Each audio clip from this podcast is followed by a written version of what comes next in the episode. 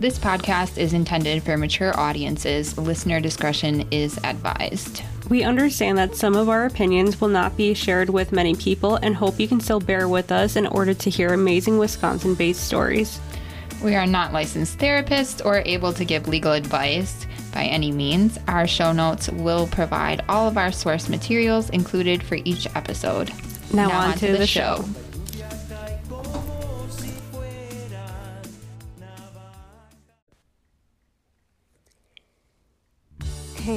sinners, this is Mims doing an episode all by herself this week. I am doing a solo episode. Um, Fallon has to take some much needed R&R, so this is my first mini Mims episode, and I hope that you guys enjoy. I am doing the death of Mercedes Celeste Hernandez,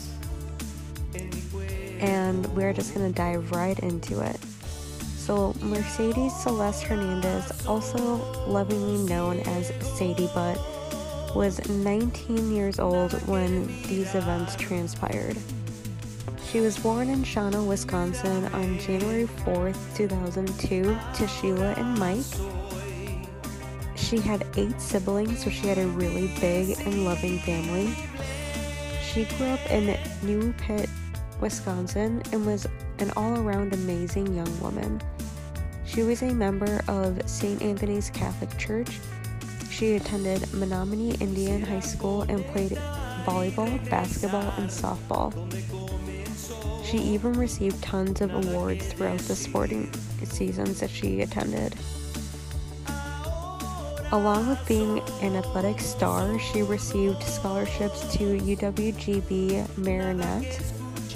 And she graduated high school in 2020 and went straight to work at the Menominee Casino Resort as a security guard and also managed to work another job at Taco Bell as a team member.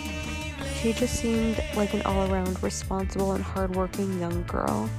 And she was a huge Green Bay Packer fan and she spent a lot of her time babysitting her nieces and nephews as well. The more that I read about her and seen pictures of her, it just really broke my heart just because not many people her age were or are so responsible, so loving, so thoughtful, so caring. And I even reflect on who I was at the age of 19 and I can certainly say that Mercedes was on a really good path and that her life was really cut short, um, which is an ultimate tragedy. On August 26, 2021, an officer was dispatched to the 1100 block of South 14th Street in Milwaukee, Wisconsin for a vandalism complaint. However, the officer noticed a Honda Accord with a shot, shattered rear window and two bricks resting on top of a broken windshield. So the vandalism complaint quickly turned into something a little bit more sinister. The officer at the this time located five women in the surrounding area, one of them being the ex-girlfriend of a, na- a man named Renzo Raskin Gamboa. She explained that the situation was due to ongoing issues within the relationship and that her and her friends were retaliating for an earlier incident where her vehicle was damaged on July 9th. The woman admitted she broke the window of the Honda Accord and it was done by the ex girlfriend.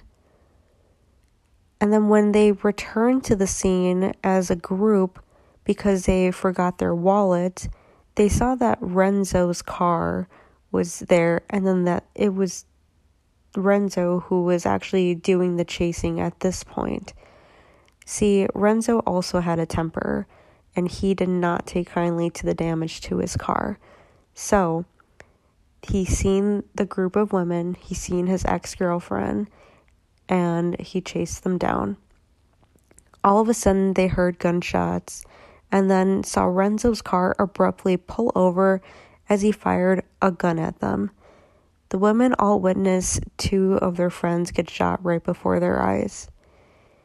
An hour and a half later, officers were dispatched to the shooting near 11th and Hayes, and upon arrival, the officer that found Mercedes stated that she was dead upon arrival in the front passenger seat with a gunshot wound to her head. She was found fatally shot, in the Milwaukee County medical examiner ruled her death to be a homicide. The other unnamed woman in the group was transported to a local hospital for treatment and sustained non life threatening injuries, which was the only silver lining to this situation. On September 7, 2021, Renzo was charged and is now facing two felony counts for first degree reckless homicide and use of a dangerous weapon, with the additional first degree reckless injury with the use of a dangerous weapon. If he is convicted on all counts, he could potentially face up to 60 years in prison for reckless homicide and 25 years in prison and up to $100,000 in fines for the reckless injury and criminal charge.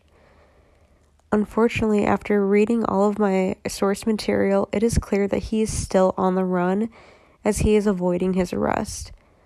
Which is kind of crazy to me to think that somebody in this day and age, since it was done in 2021 and was only last year, that they can be undetected with all the surveillance cameras, you know, all the big brother type of surveillance that we have, he must be really laying low. So I will be attaching his photo to our Instagram and Facebook page in case anybody has information on his whereabouts so that he can be detained and brought to justice for the injuries that the unnamed woman and for the death of Mercedes Hernandez. If you have any information, please call the Milwaukee Homicide Department at 414 933 4444. Again, that's 414 933 4444. I did see that there was a GoFundMe created by Mercedes' aunt, Yolanda. She started it to cover the funeral costs so I'm hoping that we would be able to, if anybody is able to, chip in to help with anything that they would need after the funeral costs were covered. I know that the last time that I did see it, it was up to a $100 and their goal was $1,600. If you're able to share, that would be a really good way to help their family as well. The link for the GoFundMe page will be listed in the show notes, along with all of my other resources, which would include the Milwaukee Homicide Database, the Sadie Gun Memorial.org page, the Atlas1.com, SBC58news.com, and her GoFundMe. I'm hope that you had enjoyed this short and sweet Mims mini episode. And I hope that you come back for some Fallon and Mims action next week. We do have some very exciting episodes lined up for uh, the near future here, so stay tuned for that.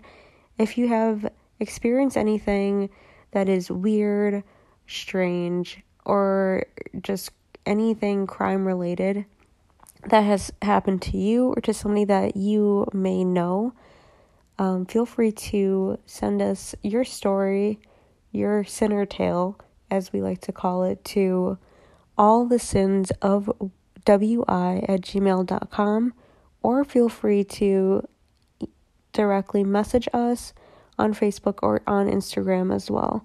If you don't want your name to be in the story, you can just let us know that and we will happily redact it. As we always say, any rates, reviews, or subscriptions to our podcast is greatly appreciated. And we hope that you keep listening and we hope that you know that we love you. Bye.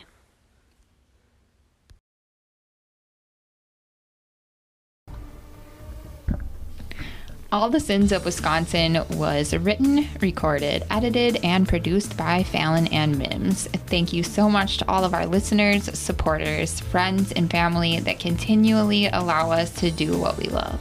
If you love our show as much as we love you, please give us a glowing rating and review. Follow us on Facebook and Instagram to see what we are up to, and email us your sinner tales at all the sins of wi at gmail.com.